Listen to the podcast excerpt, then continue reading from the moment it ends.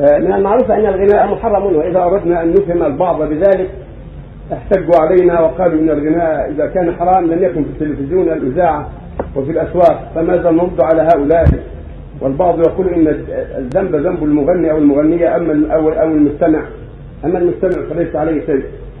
الغنى محرم بلا شك الأغاني شرها عظيم وذهب جمهور أهل العلم إلى تحريمها وأن الواجب إنكارها واذا كان معها الموسيقى وغيرها من الات له حرم هذا باجماع باجماع المسلمين.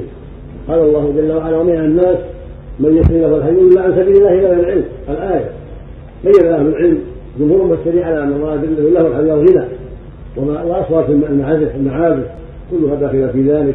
فهذا محرم عند أهل العلم وإذا اجتمع الغنى ومعه اله له من كمان أو عود أو موسيقى أو ما أشبه ذلك حرم عند أهل العلم.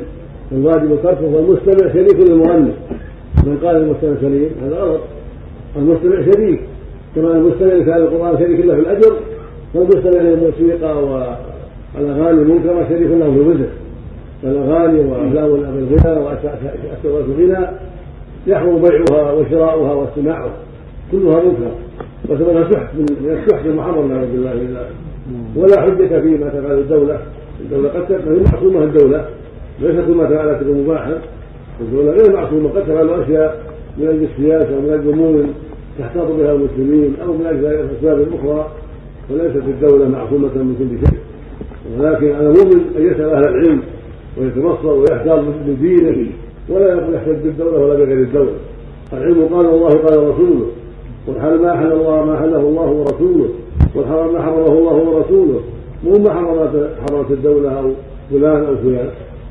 العلم علم الشريعة والأحكام لله ولرسوله لا للناس فالواجب على المؤمن أن يتقي الله. لو قالت الدولة هات ريال عين إلا الدليل. صار يخاف الله المحكمة يطالب ثم في لا يقول الدولة يحتج بالهواء بالهوى. لكن لو قالت الدولة خلنا اربط لا تأخذ الأرض ولا أعطنا 100 ريال كل شهر قال لا فلا نعطيكم ولا بسام ولا مطيع هذا الشرع حق الشرع بيننا وبينكم. لهواه يطلب الشرع ولهواه يستحل الحرام. نسال الله السلامه نعم. الموسيقى يا شيخ. الموسيقى ما لازم مثل مثل كمان والعود نعم.